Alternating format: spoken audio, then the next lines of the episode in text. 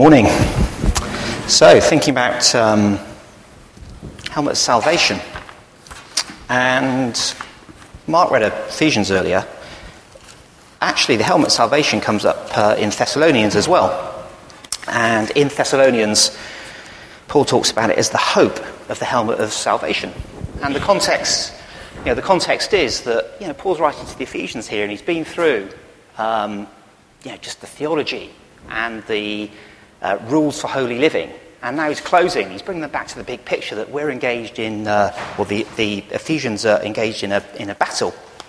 And as Mark showed earlier, you know, the helmet is it's defensive. You know, the helmet is about uh, protecting the thing that's most important, your head. And I think Paul's saying here, yeah, guys, look, we've got, you're engaged in this battle.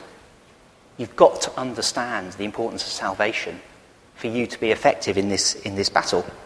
So this morning, um, yeah, I want to touch on three things um, that relate to salvation that I think should be influencing us um, as we go into this week. And yeah, we're engaged in this battle as well. And I want to do that uh, using Colossians chapter 2. So if you've got a Bible, uh, you might want to have Colossians chapter, chapter 2 open. And there are three, three things I want us to think about. And so the first is this it's that um, we are saved. Okay? We are saved. And if you've got, uh, if you've got your Bible open at Colossians chapter 2, I just want to read a few, a few verses. So I'll read just from uh, verse 6 uh, onwards for a few verses. So it says in Colossians chapter 2, verse 6 So then, just as you received Christ Jesus as Lord, continue to live in him, rooted and built up in him, strengthened in the faith as you were taught, and overflowing with thankfulness. See to it that no one takes you captive through hollow and deceptive philosophy which depends on human tradition and the basic principles of this world rather than on Christ. For in Christ all the fullness of the deity lives in bodily form, and you have been given fullness in Christ, who is the head over every power and authority. In him you are also circumcised, in the putting off of the sinful nature, not with the circumcision done by the hands of men, but with the circumcision done by Christ having been buried with him in baptism and raised with him through your faith in the power of God who raised him from the dead. When you were dead in your sins and in the uncircumcision of your sinful nature, God made you alive with Christ. He forgave us all our sins, having cancelled the written code with its regulations that was against us and that stood opposed to us. He took it away, nailing it to the cross. And having disarmed the powers and authorities, he made a public spectacle of them, triumphing over them by the cross. So, if you look at, so if you put the next slide, Andy, if you look at that passage from Colossians, just highlighted in yellow here, there's a lot that's going on in the past tense. So it's you were circumcised. You have been buried with Jesus in baptism. You were raised. God made you alive. He forgave all our sins. He cancelled the charge. He has taken it away. And the point I think Paul's making here to um, the Ephesians is um, unpacking salvation is salvation is something that has already happened. That, you know, Satan is described as the whisperer. You see when he comes in Genesis, says to Eve, you know, did God really say that? You know, sometimes um, Satan comes to us and, you know, he puts doubt in our minds. And I don't know where you are this morning, but I think what's really important as a starting point is that um, we grab hold of the fact that you know, God can't love us more than He already loves us. And God's on our side. Yes, God wants us to be more like Him. God wants to change us, something we'll think about in a moment. But fundamentally, God is on our side. God loves us. He can't love us any more than, than He does already. And um, we need to hold on to that. And I think Paul's saying to the Ephesians who are going through a difficult time, guys, grab hold of this. Your salvation has already been achieved. And that's the starting, that's the starting point. And um, there's got to be a response to that, to us. And I want to suggest the response to us for that is, is praise. That grabbing hold of this fact that our salvation has already been achieved, God can't love us more than He already does, is that we should be praising God. When I was preparing this, I was thinking of um, you know, alternative responses and, and, words. And you know, one thought was, well, you know, this, this salvation, the fact that it's been achieved for us already, should give us confidence. And it should give us confidence. Or this salvation, it should make us thankful. And it should make us thankful. But actually, praise, it goes beyond thankfulness. Praise, you know, thankfulness is about a response to what somebody has done for me. Praise is actually irrespective of what it means to me. Praise is just for who the person is. And I actually think praise is something we struggle with as a church. I'm not sure. I think as a church we're thankful. I think as a church you know, we know, yes, we should be confident what's been achieved. But actually, I wonder if we struggle with praise. You know, praise goes beyond thankfulness. I think praise is when you're in battle, your arm's been chopped off, and you're still fighting. You know, praise is when things are going against you, you still hold on to God. You know, I'm often inspired by stories that you know, Ian comes back with from, from Africa of persecuted Christians who are still praising God in the midst of persecution. And you know, we can watch um, films like you know, Lord of the Rings, you can, know, you can hear the shouts of the armies. And when the armies are shouting, it strikes fear into the heart of the enemy, the other side. And I think if we're going to be um, effective for God in this battle, we actually need to learn to praise. And so the question I want to throw out um, for us this week is where's praise in my life this week? Where's praise in my life this week? Not, you know, am I going to this week confident because of salvation? Or am I going to this week thankful because what, what God has done to me? I'm not knocking either of those two. But I am asking, where's praise? Praise is bigger than thankfulness. Praise is just worshipping God for who God is, whatever it looks like for me this week. And if we can declare praise, then actually I think that strikes fear into Satan.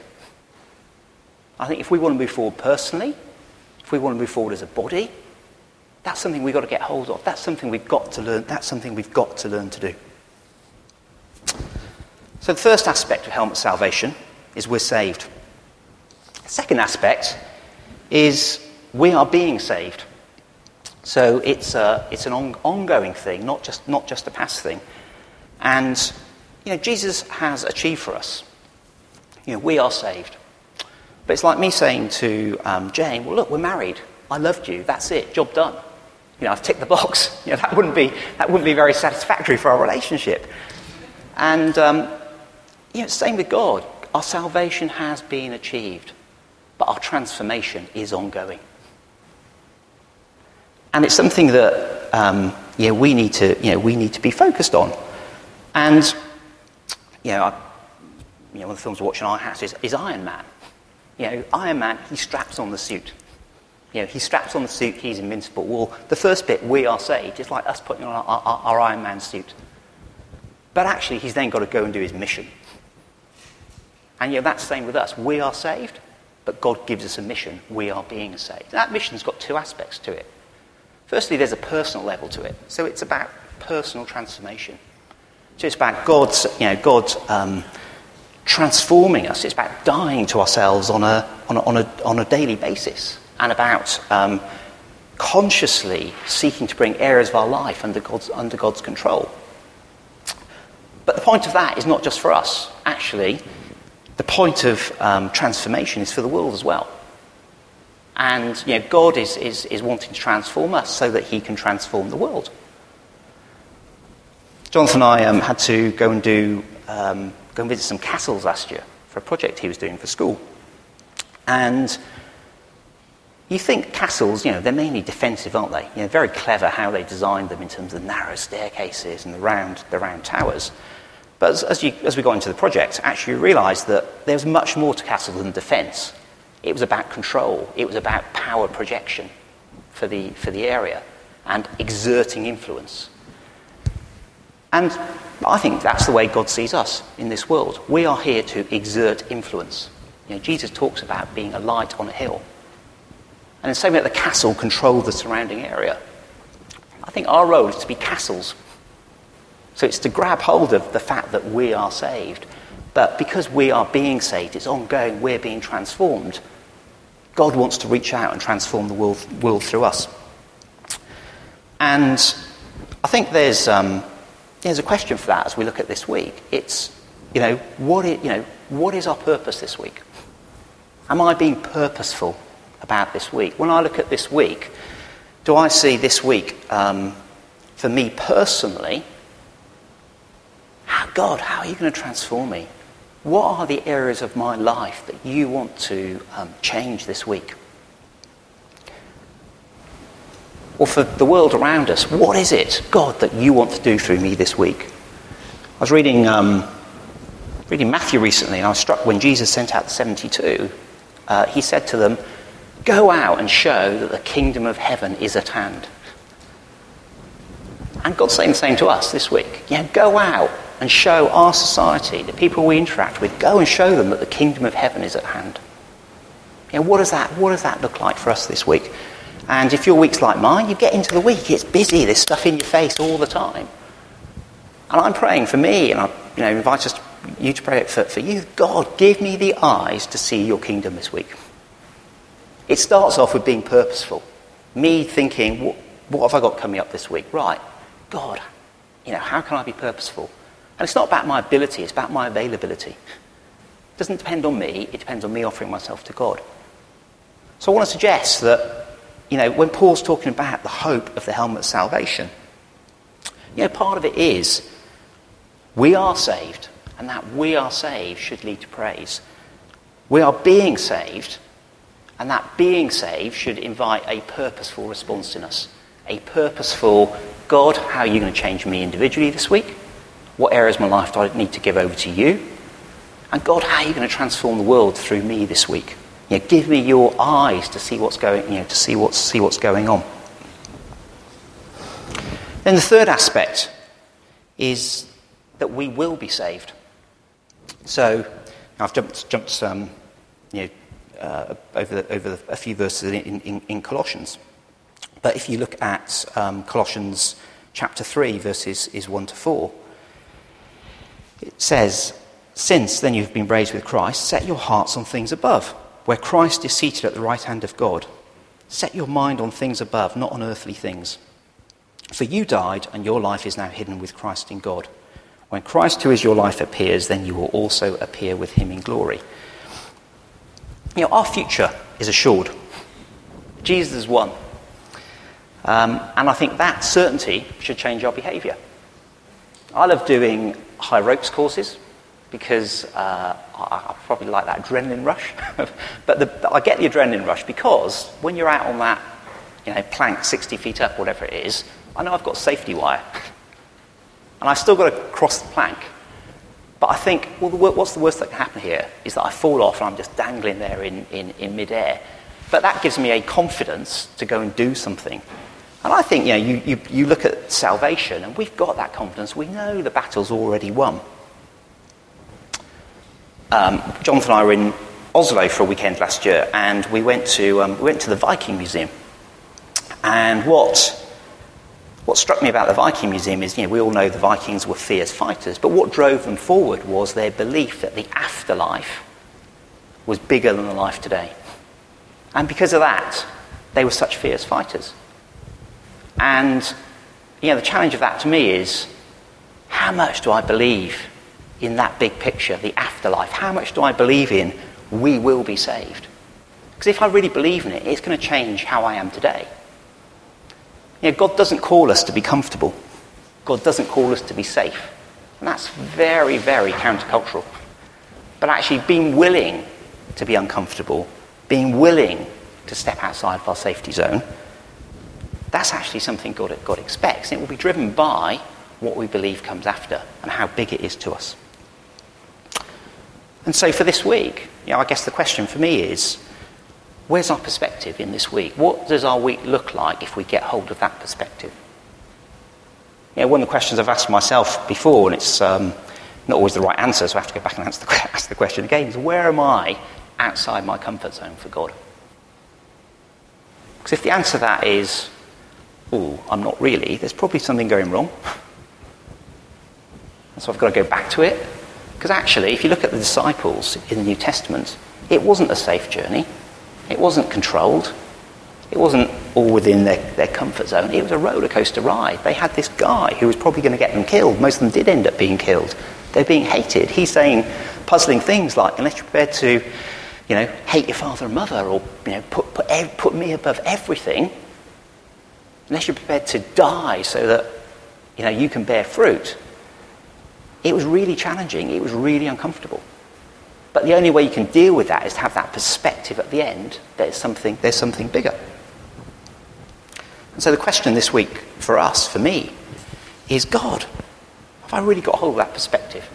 And if I do get hold of that perspective, what does that look like for this week for me? Is it going to change, change my behaviour? So as we're, um, yeah, we're going to communion in a moment, you know, trying to draw it together. You know, Paul, we're, we're, we're looking at this you know, series in spiritual armour, and it's all about fighting the battle. I think one of the questions for me as I've gone through it is do I realise I'm really in a battle? Or actually, am I a bit comfortable where I am? And so, you know, one of my prayers is God, open my eyes so I see the reality of the battle. But specifically about the helmet, yeah, the helmet is foundational. So for us to go forward in this battle, we need to understand salvation. And we need to get hold of, you know, we are saved. But we are saved. You know, I really think we need to learn praise coming out of that. I didn't mention it earlier, but one of the. Um, I, lo- I love this verse in Colossians 2, verse 15. It says, Having disarmed the powers and authorities, he made a public spectacle of them, triumphing over them by the cross. Or the message version is, He stripped all the spiritual tyrants in the universe of their sham authority at the cross and marched them naked through the streets. You know, it was intense. Jesus sweated blood. And when, you're in, you know, when something means a lot to you, you know, there's an emotional outpouring.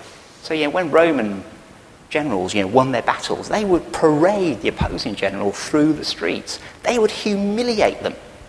And I think that's what happened here. I don't think God was kind of being polite. I think he's humiliating Satan. You know, Satan's ultimate power was death. And Jesus is saying, I've just defeated it. It says here, you know, he made a public spectacle of them, or in the message, like, he paraded them naked through the streets. So there's this massive battle going on. So I think, you know, for us this week, you know, I really want to encourage us to get hold of that. We are saved. Where's the praise coming out of that? And then the we are being saved. Where's the purpose coming out of that this week? You know, what is that going to mean for me this week? How am I going to bring the kingdom of heaven? How am I going to show people the kingdom of heaven is at hand this week in my life? And then we will be saved. You know, how am I going to let that perspective change what's going on this week? You know, I had an experience this week where um, I met somebody who I'd interviewed a couple of months ago, and it turned out, off the basis of the interview, they'd had a big life change. For what for me was a very innocuous question I'd asked them in the interview, that had a, they'd gone away and thought about that, and you know, coming back and saying effectively they were stepping off the career treadmill for the sake of their family. Now, that person's got no idea where I'm coming from spiritually. But it's just really interesting to be like, oh God, what was a very innocuous question totally changed somebody's perspective.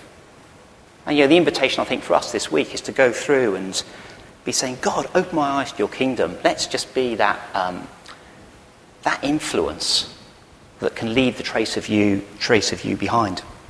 And then this battle that we're engaged in, you know, it's not about a, um, a battle that's about um, you, know, phys- you know, physicality.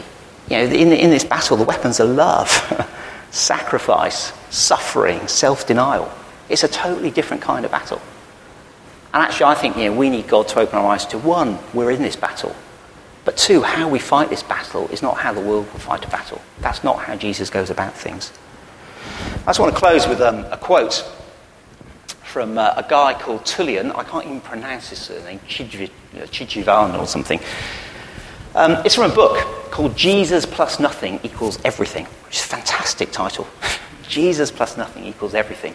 And, you know, for the mathematicians, you can move that around and say, well, you know, everything without Jesus is nothing. Yeah, it's brilliant. But I love this quote. You know, because Jesus is strong for me, I'm free to be weak. Because Jesus won for me, I'm free to lose. Because Jesus was extraordinary, I'm free to be ordinary. And because Jesus succeeded for me, I'm free to fail. And that's true. But the irony is, if we actually get hold of all the sayings on the left, then actually all the things on the right, God will work through us to achieve. So, if we can get hold of it, because Jesus is strong for me, I'm free to be weak, the moment we realize that, God will be able to be strong through us. Or if we get hold of, because Jesus won for me, I'm free to lose, the moment we recognize that, God will be able to win through us. And because Jesus is extraordinary, I'm free to be ordinary. The moment we get hold of that and can let go of it and surrender, then God's free to move through us.